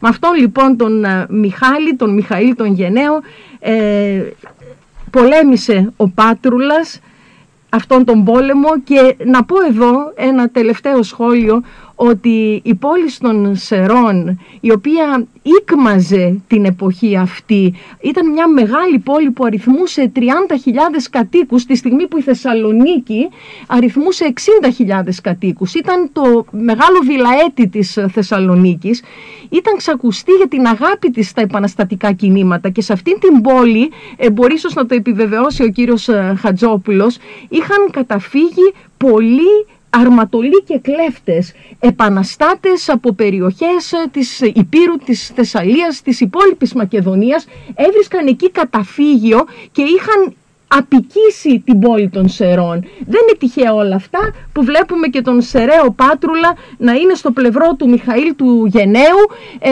και ε, να λαμβάνει μέρος σε αυτές τις πρώτες επαναστατικές κινήσεις εναντίον των Οθωμανών Τούρκων. Κύριε Χατζόπουλε, Χαίρομαι ιδιαίτερα για την αναφορά της αγαπητής Μαρίας τον ε, Μιχάη Βιτεάζου όπως λέγεται στα ρουμανικά τον Μιχαήλ τον Γενναίο τον ηγεμόνα των ε, τριών ηγεμονιών των τριών πριγκιπάτων Βλαχίας, Μολδαβίας και Τρασιλβανίας μόνο που δυστυχώς ε, ο συγκεκριμένος ηγεμόνας δολοφονήθηκε τελικά το 1601 και στην ουσία άφησε το έργο του ε, ημιτελές. Σε ό,τι αφορά τώρα τους αρματολούς και την ε, καταφυγή τους στην περιοχή των Σερών ε, θα προτιμούσα να μην ανοίξουμε αυτή την συζήτηση γιατί είναι πολύ μεγάλο το θέμα και θα προτιμούσα να μείνουμε στο, στο κείμενο που δια, ε, αποσπάσματα το οποίο διαβάσαμε. Σε ό,τι αφορά το παλούκομα του Μανώλη Μποσταντζόγλη, α, το κειμενάκι, το απόσπασμα που διάβασα εγώ δηλαδή, θα ήθελα πρώτα απ' όλα να κάνω μια παρατήρηση που αφορά σε όλο το κείμενο του Παπασυναδινού. Ε, όπου ο Παπασυναδινός αν, αναφέρεται σε Τούρκους, εννοεί μουσουλμάνους. Δεν αναφέρεται δηλαδή στο εθνονίμιο Τούρκος. Στην εποχή εκείνη δεν υπήρχε αυτό το εθνονίμιο. Όταν οι χριστιανοί της εποχής εκείνης αναφέρονταν σε Τούρκους εννοούσαν μουσουλμάνους. Η διάκριση είναι ανάμεσα σε χριστιανούς και μουσουλμάνους. Και φαίνεται μες στο κείμενο γιατί παντού λέει χριστιανοί και Τούρκοι. Και, και Εβραίοι βέβαια όσες φορές ε, εμπλέκουν Εβραίοι. Ε, είναι πολύ σημαντικό αυτό να το ξεκαθαρίσουμε. Τώρα, σε ό,τι αφορά το παλούκομα, γιατί μιλάει για παλούκομα, τον παλούκοσα. Αυτό ήταν μία συνήθις ποινή για την εποχή εκείνη η οποία είναι ιδιαίτερα άγρια, πώς να το πω, ανατριχιαστική. Υπήρχαν ειδικοί δήμοι, άνθρωποι δηλαδή που γνώριζαν να το κάνουν αυτό, είναι αυτό που, που, που έκαναν στον, στον Αθανάσιο Διάκο, το, τον σούβλησαν λέει, οι, λένε οι αφηγήσεις της εποχής. Δεν είναι σούβλισμα, είναι παλούκομα. Δηλαδή ε, ένα πολύ μητερό ξύλο από δέντρο συνήθως βέβαια, ε, επεξεργασμένο, είχαν τη δυνατότητα αυτοί οι άνθρωποι, οι δήμοι δηλαδή, να το περνούν, συγγνώμη για την ε, χρήση, από τον προκτό και να τον βγάζουν δίπλα στο λαιμό του ανθρώπου, δίπλα στο, στο, ανάμεσα στην κλίδα, χωρίς να πειράζουν τα όργανα. Αυτό είχε ως αποτέλεσμα ο άνθρωπος που υφίστατο αυτή την ποινή να ζήσει για τρεις-τέσσερις μέρες. Τον πήγαιναν λοιπόν και τον κάρχοναν με το παλούκι στο, σε σταυροδρόμια, ζωταν, ήταν ζωντανός ο άνθρωπος επάνω. Προκειμένου να τον βλέπουν οι διαβάτες, ο κόσμος για να παραδειγματίζεται. Το παλούκομα δυστυχώς στην εποχή αυτή ήταν μια συνήθις ποινή. Επαναλαμβάνω ο άνθρωπος ζούσε εκεί πάνω περίπου τρεις-τέσσερις μέρες. Στην προκειμένη περίπτωση βέβαια, επειδή τους ενόχλησε ο, ο Μανώλης, επειδή τους ονίδιζε και τους έβριζε όπως λέει ο Παπασυναδινός αναγκάστηκαν ενώ ήταν ήδη παλουκωμένος και τον κρέμασαν, δηλαδή τον απαγχώνησαν, πήγαν στο πλατάνι και τον απαγχώνησαν για να τελειώνουν, να μην μπορεί να, να τους βρίζει από εκεί πάνω. Τώρα, το δεύτερο που για μένα είναι πολύ σημαντικό είναι η προσπάθεια όχι μόνο στον Μανώλη τον Ποσταντζόγλη αλλά και στον ε, Πάτρουλα και στον Παπακρίτονα ουσιαστικά αυτό που προσπαθεί ο Παπασυναδεινός να κάνει είναι να δείξει ότι αυτοί οι άνθρωποι είναι, ανήκουν στους νέο μάρτυρες, δηλαδή σε αυτούς που μαρτύρησαν κατά τη διάρκεια της Οθωμανικής εποχής. Μάρτυρες, χριστιανοί μάρτυρες είναι αυτοί που μαρτύρησαν στην εποχή των Ρωμαίων, στα χρόνια της Ρωμαϊκής Αυτοκρατορίας, πρώτος, δεύτερος, τρίτος αιώνας, και νέο μάρτυρες είναι αυτοί που μαρτύρησαν στα χρόνια της Οθωμανικής εποχής. Αυτό προσπαθεί να κάνει ο Παπασυνανινός. Και προσέξτε εδώ στο, στον Ποσταντζόγλη, θα το ξαναδιαβάσω το κειμενάκι, είναι δύο σειρές σε τρεις, επιτρέψτε μου. Λέει, αφού έμεινε άθαυτο το στόμα του, λέει ο Παπασυνανινός, και την εσευλαβείς χριστιανοί είδαν και τες τρεις νύκτες προς το Μεσονύκτιον, όπου έφεγγε μέγα φως των τόπων της καταδίκης του και ήταν ένας μέγας πλάτανος και από εκείνον τον εκρέμασαν και πάρα αυτά εξηράνθη. Δηλαδή ξεράθηκε ο πλάτανος. Ομοίως και όσοι Τούρκοι ψευδομαρτύρησαν, άλλοι με τα ταύτα ετυφλάθηκαν, τυφλώθηκαν δηλαδή, και άλλοι υποχήσιμ βασιλέως απέθαναν, δηλαδή με, με εντολή, με αργή, με αγανάκτηση του βασιλιά, με βασιλικό διάταγμα απέθαναν. Δηλαδή μας δίνει τρία θαύματα. Τρία θαύματα που έκανε ο Μανώλης ο Μποσταντζόγλη. Ο νεκρός πλέον Μανώλης. Άρα ο Μανώλης μπορεί να γίνει νεομάρτυρας. Μπορεί το Πατριαρχείο να τον κάνει νεομάρτυρα γιατί έκανε τρία θαύματα. Βέβαια δεν τον έκανε, εγώ το έψαξα στο, στο νέο μαρτυρολόγιο του Νικοδήμου, δεν υπάρχει. Ο Μανώλης ο Μποσταντζόγλη δεν μνημονεύεται ως νεομάρτυρας. Μολονότι έχουμε πάνω από 150 νεομάρτυρες όπως ε, γνωρίζουμε. Ε, το τρίτο και πολύ σημαντικό, αν μου επιτρέπετε, είναι αυτό. Ότι τα τρία-τέσσερα παραδείγματα, αποσπάσματα που διαβάσαμε σήμερα και παραδείγματα θανατώσεως δείχνουν ένα και μόνο πράγμα. Η ζωή, η τιμή και η περιουσία των ανθρώπων εκείνης της εποχής και συγκεκριμένα των χριστιανών υπηκών ήταν στο έλεος κάθε ισχυρού μουσουλμάνου συντοπίτη του ή και όχι συντοπίτη του. Μπορούσε δηλαδή οποιοδήποτε ακόμα και με ασήμαντη αφορμή όπως στον Παπακρίτονα να βγάλει το γιαταγάνι του και να πάρει το κεφάλι του χριστιανού υπηκόου.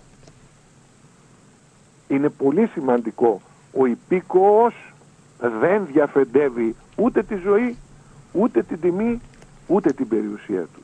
Θυμίζω ότι αυτό αποτελούσε κυρίαρχο στοιχείο στα, γαλλικά, στα συντάγματα της Γαλλικής Επανάστασης και φυσικά στα συντάγματα της Ελληνικής Επανάστασης.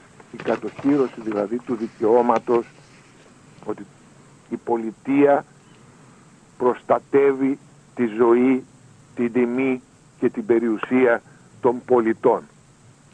Αυτό είναι κάτι πάρα πολύ σημαντικό που πρέπει να το κρατήσουμε για να καταλάβουμε αυτό που είπε ήδη Βάσο Κοντογιάννη. Γιατί επαναστάτησαν.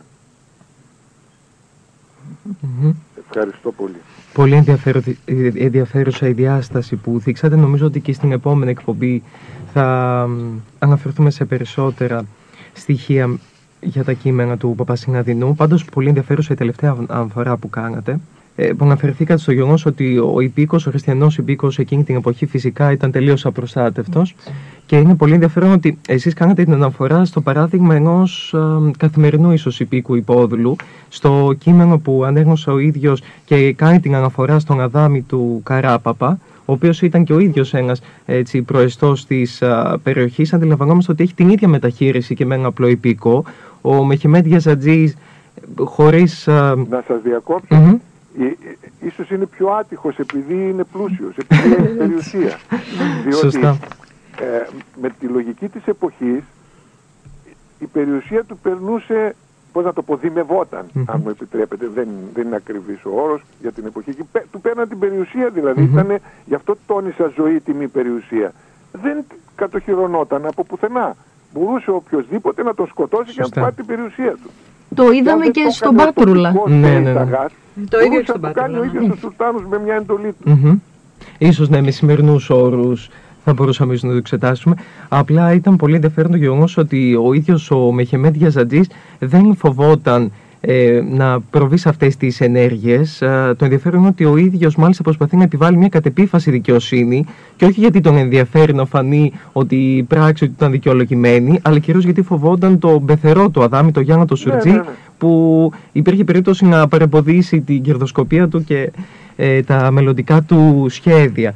Βέβαια από την άλλη βλέπουμε και τον Παπασυναδινό, ο οποίος Βέβαια δεν πιστεύω ότι μπορεί να επιβληθεί κάποια επίγεια δικαιοσύνη. Δεν αναφέρει σε, τουλάχιστον στα αποσπάσματα που διαβάσαμε κάτι τέτοιο. Αλλά επαφίεται μάλλον στη, στην θεϊκή έτσι, δικαιοσύνη. Ο Θεός είναι αυτός ο οποίος θα επιβάλλει... Η βασιλεία των ουρανών. Ακριβώς. Βλέπουμε... Αυτό, αυτό λέει ο Παπασυναδεινός. Λέει, ξέρετε, δεν πειράζει και αν πεθάνετε για, για την πίστη σας, εφόσον πεθάνετε ως χριστιανοί, θα κερδίσετε τη βασιλεία των ουρανών. Αυτό είναι. Θα, ήθελα, να, ε, κύριε Χατζόπουλε, Κώστα, ναι, ναι, θα ναι, ήθελα να σε ρωτήσω κι εγώ για δύο τεινά.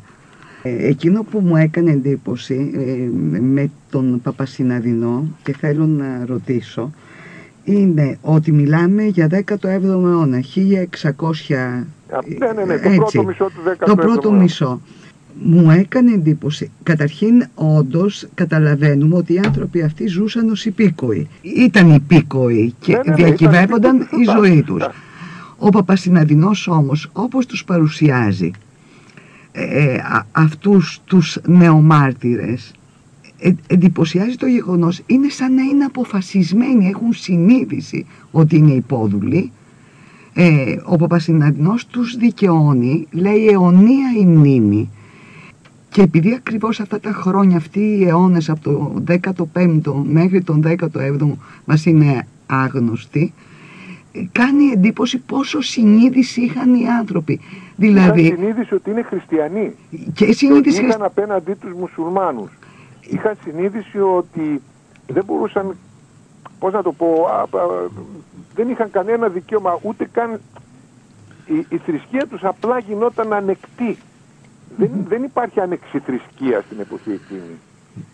και Είναι υπήκοοι, ναι έχουν το δικαίωμα να ασκούν τα λατρευτικά τους καθήκοντα, αλλά αυτό δεν πάβει να είναι στη διάκριση οποιοδήποτε Οθωμανού μουσουλμάνου δηλαδή.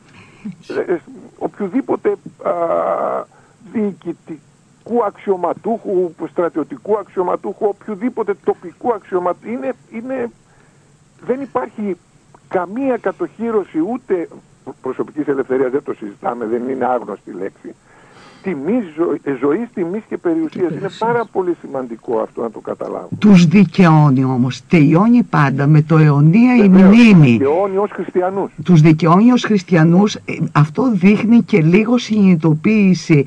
Από την, η κυρία Τζιάτζη μας διάβασε και την αναφορά και τι σημαίνει η αναφορά στο Μιχάη Βοεβόδα. Ένας υπήκος, ενδεχομένως εκείνη την εποχή, έχει συνείδηση και της σκλαβιάς του, άρα είναι και, έχει όμως και την εξέγερση λίγο μέσα του. Δεν είναι υπαναπαυμένος. Ε, Είναι. Είναι μεγάλη η συζήτηση. Ε, εν- ε, τώρα, αν εννοούμε την εξέγερση με ποια έννοια εναντίον του, των μουσ- του, του, του Σουλτάνου, εναν... Ε, ε, θέλει να ελευθερωθεί. Δηλαδή δεν του αρέσει η Ε, ό- κατάσταση. όχι, όχι, δεν θα το έλεγα. Δεν θα το έλεγα ότι σε αυτή την εποχή είναι, έχει τόσο... συ- συν- Εντάξει, κάποιοι προφανώς. Κάποιοι που ζούσαν πιθανώς στη Δυτική Ευρώπη ή, ή σε- είχαν πάρει μέρος σε κάποιες πολεμικές επιχειρήσεις, πιθανώς. Αλλά η μεγάλη πλειονότητα, αν διαβάσουμε το κείμενο του Παπασυναδινού παρακάτω, ε, θα δείτε ότι σε πολλές περιπτώσεις αναφερόμενος στο Σουλτάνο χρησιμοποιεί τον όρο βασιλεύς. Ο βασιλεύς και ο βασιλεύς και ο βασιλεύς. Δηλαδή χρησιμοποιεί όρους που κανονικά δεν θα έπρεπε να τους χρησιμοποιεί διότι ο όρος βασιλεύς είναι ο χριστιανός ευσεβής αυτοκράτορας της Κωνσταντινούπολης. Ε, η, η Εκκλησία, το Πατριαρχείο την εποχή εκείνη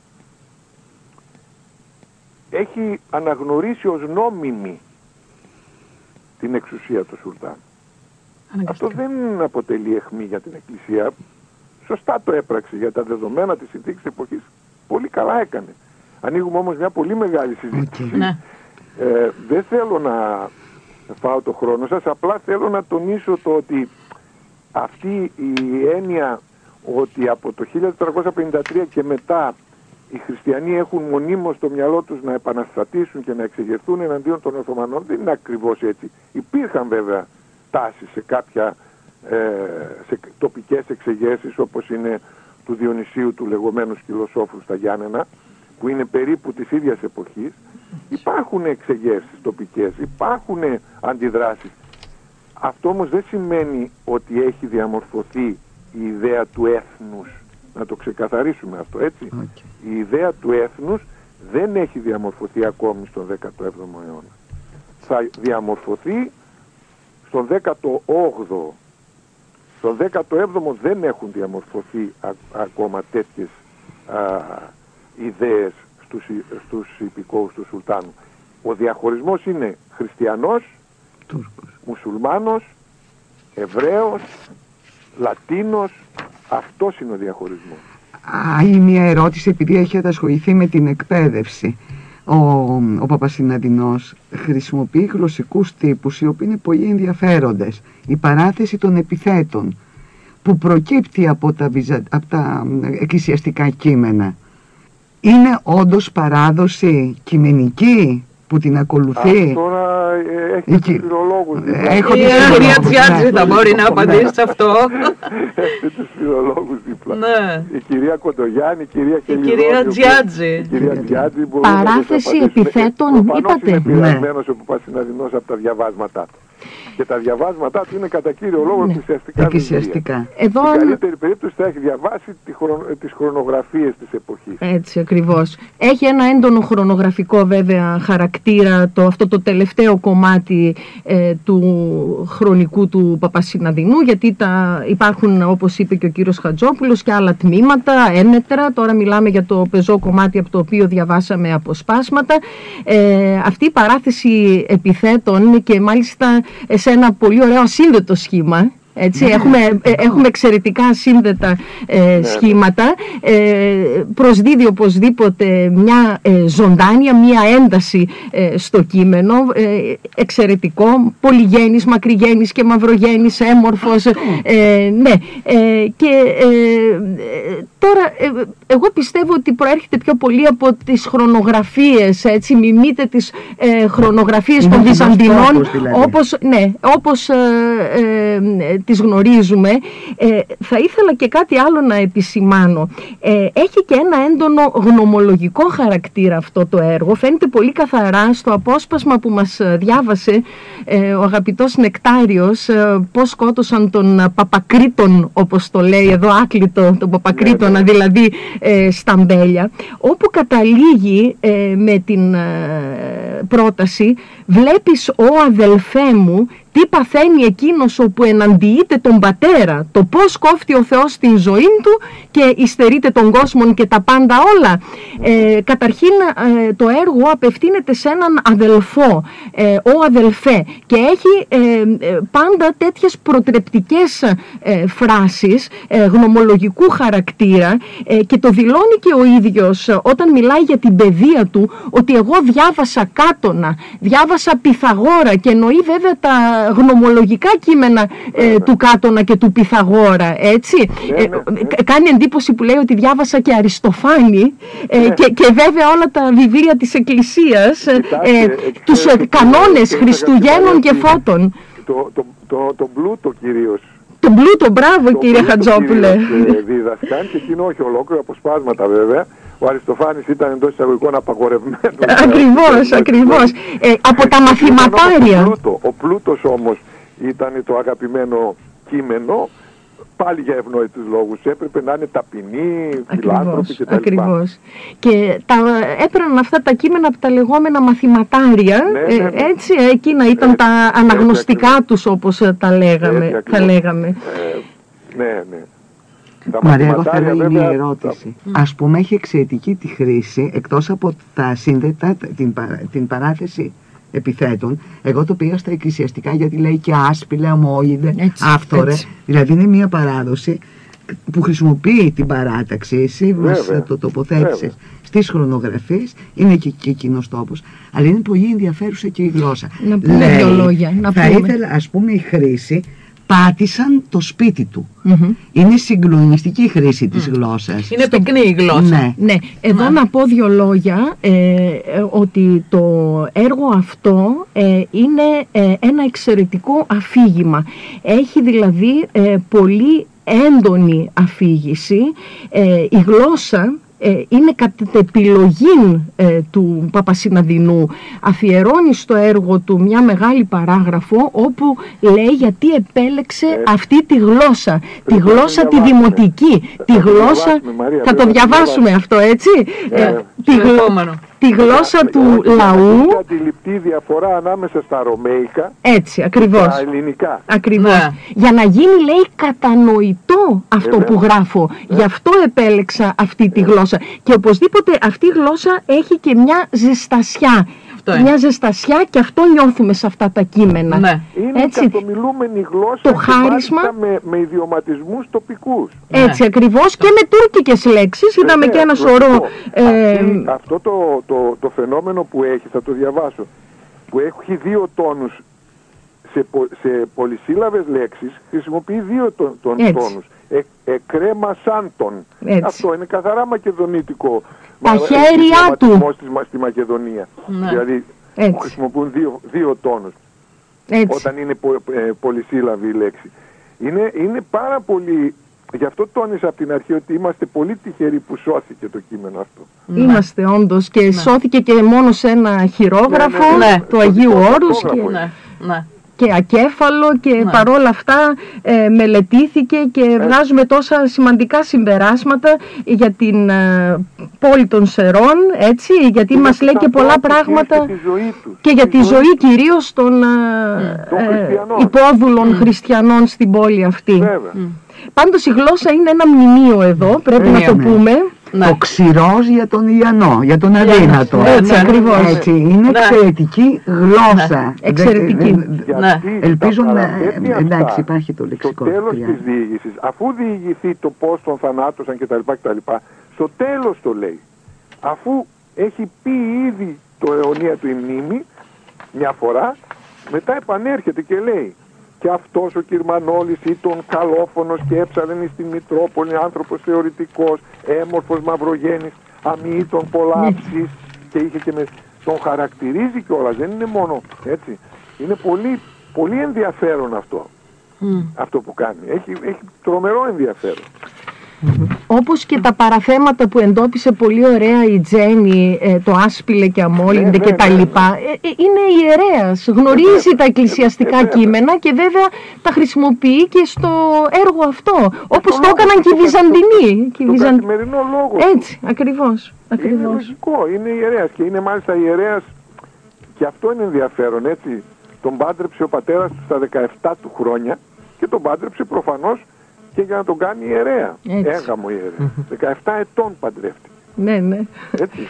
Ε, και από εκεί και πέρα ανέβηκε στην ιεραρχία. Βέβαια έγινε αρχιδιάκονος, ιερέας, σακελάριος, οικονόμος, πήρε δηλαδή τα, τα, τα αξιώματα, Τα τέλος αξιώματα, πάντων, που τα εκκλησιαστικά. προβλέπονται, Τους βαθμούς που προβλέπονται στην ιεροσύνη. Είναι πάρα πολύ ενδιαφέρον το κείμενό του και μακάρι να, να μπορούσαμε να, να, να αφιερώσουμε περισσότερες εκπομπές Στην επόμενη θα τον- να τον τιμήσουμε κιόλας. Ακριβώς. Ναι. Νομίζω ότι όλοι θα ανυπομονούμε για την επόμενη εκπομπή. Ναι. Κυρία Ναι. Κοντογιάννη, θέλετε να μας πείτε δύο λόγια; Ναι, ήθελα να πω κάτι ίσως καταληκτικά. Το έχουμε συζητήσει και με τον κύριο Χατζόπουλο. Ε, αυτό το κείμενο το ανακάλυψα εγώ, δεν το ήξερα. Το ανακάλυψα χ- χάρη στον κύριο Χατζόπουλο, πρόσφατα. Όπου βλέπουμε ότι αυτό που είπε η Τζέννη, ζωντανό ραδιοφωνικό εργαστήρι, αλλά είναι και μια φιλολογική έρευνα και ιστορική έρευνα μαζί, λειτουργεί για όλους μας. Ε, βέβαια. Ε, είμαι πολύ ευτυχισμένη και το οφείλω στον Κώστα το Χατζόπουλο. Έλα, το οφείλω εντάξει. στη Μαρία σήμερα που το ανέπτυξε ακόμα περισσότερο στη συνεργασία, εδώ σε αυτή τη συνεργασία. Για μένα, ε, η ίδια η πράξη της γραφής, καλά, καταρχήν η γλώσσα μ, θα τον βάζει στη συνείδησή μου στους προγόνους του Καταρτζή.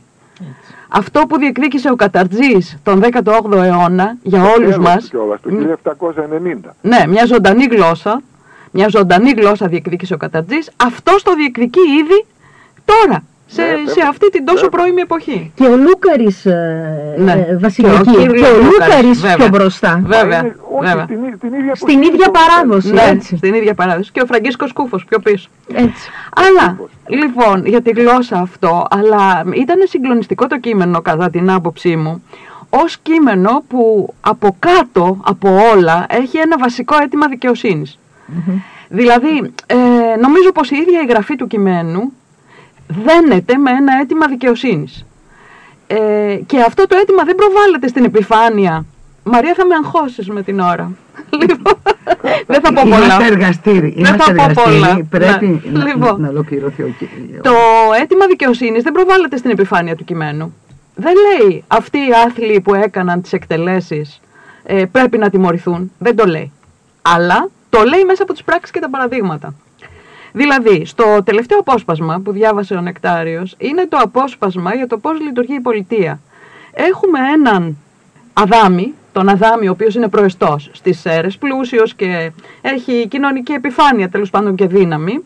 Αυτός ο Αδάμις τι κάνει για την πολιτεία; Πες μου Νεκτάρη τι κάνει αυτός ο Αδάμις για την πολιτεία; Ο Αδάμης ως ε, γνήσιος μάλλον αγωνιστής εκείνης της εποχής προσπαθεί να ανακαλύψει τη, την κερδοσκοπία του Μεχεμέτ Γιασατζή, τον τρόπο με τον οποίο προσπαθεί να εκμεταλλευτεί την επαρχία αντλώντας επιπλέον τόκους, επιπλέον ε, πρόστιμα κτλ.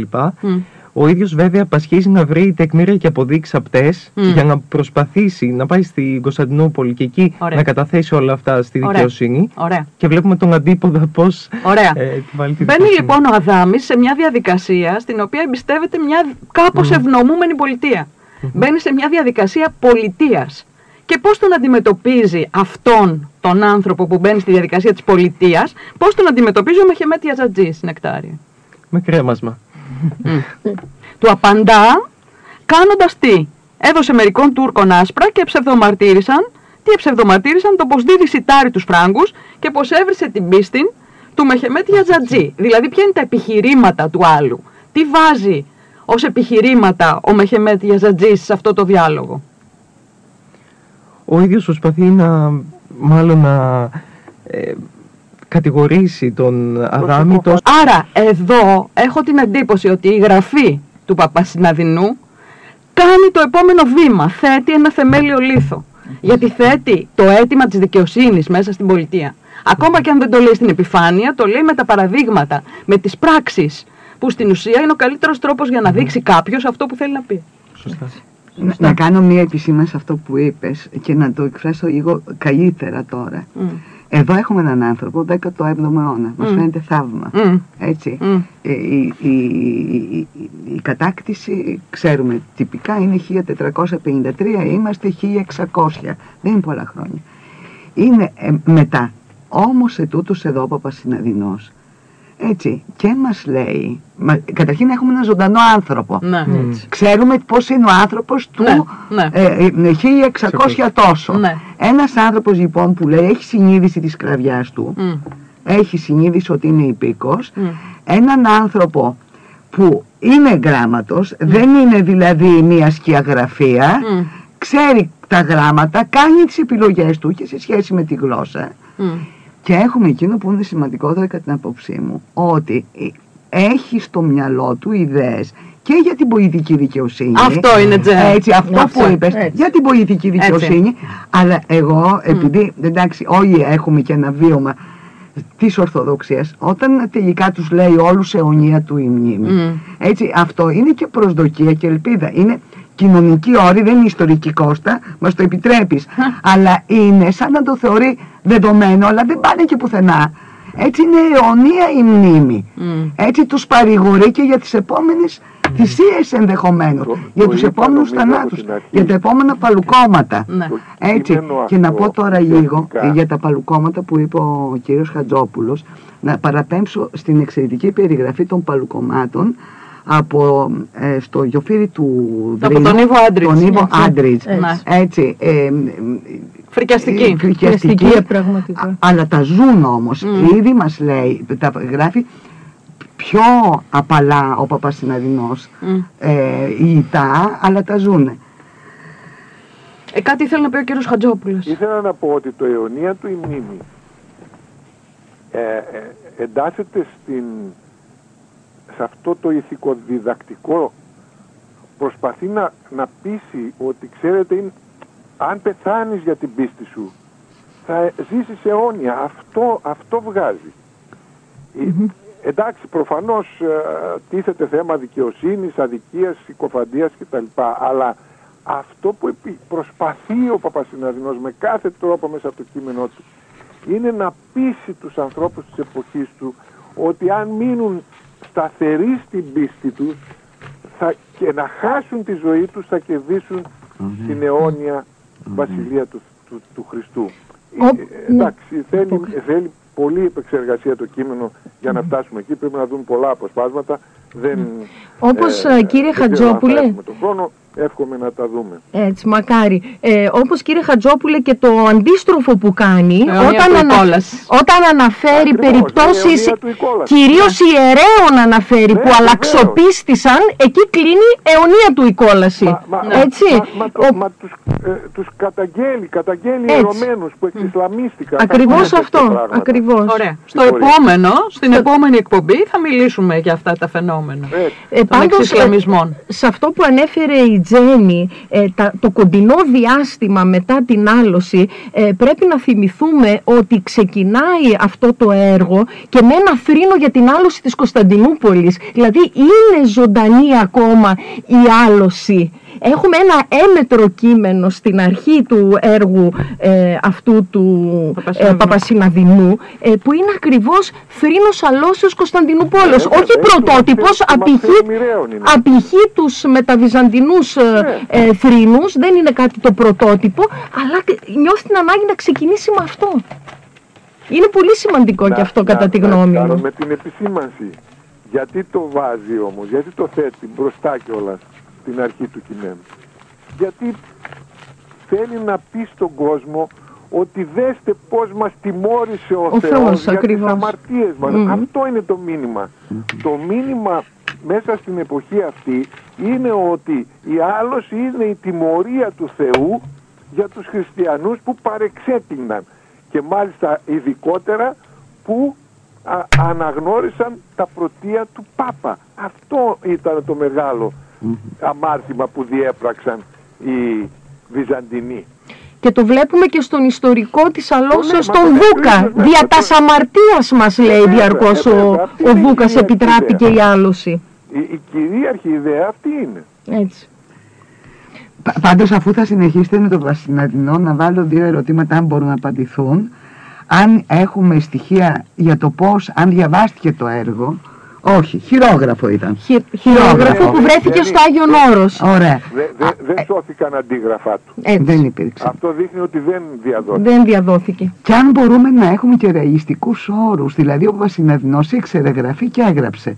Οι υπόλοιπες αίρες εκείνη την εποχή τι κάνανε, για να μην μεγεθύνουμε και στο μυαλό μας. Ναι. Δηλαδή Χωρίς μπορεί τον ο Παπασυναδεινός να ήταν και ο- ο εξαίρεση. αναλφαβητισμός Ναι, ο ήταν Παπασυναδεινός- ποσοστό πάνω από 90%. Λοιπόν, ε, να πούμε εδώ ότι δεν υπήρχαν ε, σχολεία εκείνη την εποχή. Το γράφει ο ίδιος ο Παπασυναδινός ότι τον πήγε ο πατέρας του σε έναν δάσκαλο, σε Μα έναν έτσι δάσκαλο γινότανε. Χριστόδουλο. Έτσι, Μα έτσι, μα δεν έτσι. υπήρχε- Πολύ δεν αργότερα υπήρχε άλλο. εμφανίζονται τα σχολεία. Μετά το 1750 κύριε Χατζόπουλε, αν δεν κάνω λάθος, με Όχι τον ότι Νικ- υπάρχουν σχολεία και νωρίτερα, αλλά δεν έχουν τιμω... ε, εννοούμε τώρα να ξεκαθαρίσουμε τα πράγματα. Άλλο σχολείο στοιχειώδους εκπαίδευσης και άλλο σχολείο ανωτέρω. Εγώ, εγώ θυμάμαι το, ότι ο Νικόλαος ε, Μαυροκορδάτος είχε δώσει 300 γρόσια για να ιδρυθεί σχολείο στις Σέρες. Ε, για, για ναι. πληρωμή του δασκάλου γι- μετά τα 1750 αν θυμάμαι καλά. Άρα μέχρι κάνουμε τότε μια δεν ειδική έχουμε εκπομπή γι' σχολεία. αυτό. Να κάνουμε μια ειδική εκπομπή για Ειδική Να κάνουμε, εκπομπή. ναι, να κάνουμε, Μεγάλο ναι. θέμα, είναι μεγάλο θέμα. Μεγάλο Είναι πολύ θέμα. μεγάλο θέμα. Τουλάχιστα Υπήρχαν σχολεία στοιχειώδους εκπαίδευσης, όχι όμως οργανωμένα. όπως- Όχι οργανωμένα. Όχι βέβαια. ναι. Έτσι. Οργανωμένα ήταν τα, τα σχολεία δευτεροβάθμιας εκπαίδευσης, τα λεγόμενα ελληνικά σχολεία. Αυτά ήταν οργανωμένα. Αλλά αργότερα κύριε Χατζόπουλε, όχι αυτή την Ε, περίοδο. Από, τον Κύριλο, από τα μέσα του 17ου αιώνα και μετά. Έτσι. Ναι, έχουμε. ναι, έχουμε. αργότερα. Μετά τον Παπασυναδεινό. Ο Παπασυναδεινός έμαθε Ε, σε δάσκαλο τα γράμματα. Ναι. Λι- Έχουμε από λοιπόν. τον κύριο Λούκαρη και μετά, Έτσι, ε, από έτσι. εκεί και, με- από, κυρίως από το 1660 και μετά. Ακριβώς. Έχουμε, έχουμε, έχουμε. Ωραία. Αλλά είναι λίγα Είμαστε βέβαια, στην τρία αρχή λεπτά πολλαπλασιάζονται αργότερα. Αλλά μετά αυτό είναι την μια μία ειδική και εκπομπή. μισή ώρα Ναι. νομίζω ότι ε, Γι' αυτό οι και- ακροατές βαφτίστηκαν σε αυτό το ζωντανό εργαστήρι Στο δεκάμιση. το οποίο έχει δύο φάσεις μία προετοιμαστική και μία ζωντανή εκείνο που θα ήθελα θα ήθελα να σας ευχαριστήσω προσωπικά όλους για την παρουσία σας εδώ ε, για τη δουλειά που κάνετε κυρία Κοντογιάννη και για το ρίσκο που αναλάβατε Είπαμε που να- κάνουμε. που κάνουμε, Που κάνουμε, αλλά Τζένι, που έχουμε, κάνουμε. έχουμε κάθε δουλειά θέλει και το καθη, καθοδηγητικό της πνεύμα και τον άνθρωπο που αναλαμβάνει την ευθύνη γιατί και στα ραδιοφωνικά και στα μίντια υπάρχει ευθύνη. Το ότι έχουμε λοιπόν ε, όλος αυτός ο κύκλος των εκπομπών γίνεται με τη συνεργασία του Τμήματος Ελληνικής Φιλολογίας υπό την επιστημονική ευθύνη τη δική σας και του Κωνσταντίνου του Χατζόπουλου, του Κώστα του Χατζόπουλου, δύο ομότιμους καθηγητές. Και αυτό είναι συμβολικό κυρία Τζιάτζη, σημαίνει ότι οι καθηγητές του Δημοκρατίου δεν πάνε ποτέ σπίτι τους, Ακριβώς. είναι παρόντες, έτσι. Ε, λοιπόν, σήμερα το βάφτισμα μπορεί να έχουμε τεχνικές ατέλειες, αλλά επειδή είναι ζωντανά εργαστήρια, αυτό της προετοιμασίας υπό την επιμέλεια και αυτό στο στούντιο, με τη βοήθεια των παιδιών του Θάνου του Βαφιάδη και της Όλγας της Ιωαννίδου. Είναι ένα ζωντανό λοιπόν εργαστήρι, γίνονται οσμώσεις και θα, πω, θα ήθελα να κλείσω, θα ήθελα πάντα να ευχαριστήσω τον Νεκτάριο, ο οποίος ε, είναι δίπλα σε όλα, είναι yin και yang τον λέω καμιά φορά, είναι δηλαδή, ε, επειδή είμαστε μαζί στη δουλειά, αλλά είμαστε μαζί και σε αυτή τη δουλειά, η οποία είναι εξαιρετική και μιλάμε με όλους και γίνονται διαφόρων ειδών οσμώσεις. Θα ήθελα να συγχαρώ για το θάρρος να κάνετε πραγματικά και το κουράγιο δημόσια ιστορία. Και δημόσια ιστορία με αυτόν τον τρόπο, παρουσιάζοντας ζωντανούς τους Ανθρώπους. ανθρώπους Αυτό. και α- απομακρύνοντας από την επέτειο των 200 χρόνων από την εθνική παγιγενεσία τα σχήματα και τα στερεότυπα. Το ότι μιλάμε για ανθρώπους που γεννούν, που πεθαίνουν, που έχουν αίμα, που βασανίζονται, Έτσι. που αισθάνονται μέσα από το φο- αυτοβιογραφικό τους λόγο. Ε, γιατί το αισθάνομαι ευεργετικό και για μας όλους και μας. εμείς έτσι το αισθανόμαστε Ναι. ε, έτσι, ε, γιατί ακριβώς ε, αυτές οι εκπομπές γίνονται, γίνονται κατασκευή, είναι δημιουργήματα, είναι καρποί. Θέλω να ευχαριστήσω και τους ακροατές και τις ακροάτρες του παρατηρητή που ήταν μαζί μας σε αυτή την εκπομπή Κυριακή σήμερα αμέσως μετά την εκκλησία. θα βρισκόμαστε λοιπόν εδώ, θα ανακοινώνονται οι εκπομπές και στο διαδικτυ- διαδικτυακό τόπο του Τμήματος Ελληνικής Φιλολογίας και στο διαδικτυακό τόπο του παρατηρητή της Ράχης και στην εφημερίδα. Ε, θα θέλαμε να μας γράψετε πώς θα θέλατε αν τα, τα βαριά μας ατοπήματα σήμερα ε, όμως πηγαίνουμε κι εμείς ε, ψαχουλευτά. Έτσι να μας συγχωρήσετε λοιπόν τα λάθη θέλω να ευχαριστήσω ε, και τον Νίκο τον Καμπασελέ που εργάστηκε τόσο όμορφα για τα εικαστικά ε, της, ε, του κύκλου αυτών των εκδηλώσεων και πάντοτε ε, ποτέ με έναν στερεότυπο τρόπο αλλά πάντα με δημιουργικό τρόπο που μας μιλάει απευθείας και πάντα χρησιμοποιώντας βιβλιογραφία και βιβλία γιατί δεν θα μπορούσε να μας κάνει αυτό το συγκεκριμένο εικαστικό πρωτότυπα, και πρωτότυπα. πρωτότυπο αλλά που συνομιλεί με το ίδιο το γεγονός ε, και θα ήθελα να ευχαριστήσω επίσης την μαθήτριά μου το πάλι, την Άννα Διβανή η οποία προσέτρεξε ε, φίλοι και φίλες ακροατές και ακροάτριες του Ράδιο Παρατηρητής μένετε συντονισμένοι με ζωντανή εκπομπή για, τον, επ- για την επόμενη φορά που όπως ανακοινώθηκε πάλι θα πρωταγωνιστήσει αυτός ο εξαίρετος άνθρωπος που γνωρίσαμε σήμερα ο Πας, Πασιναδινός. Καλή σας ημέρα, καλή συνέχεια.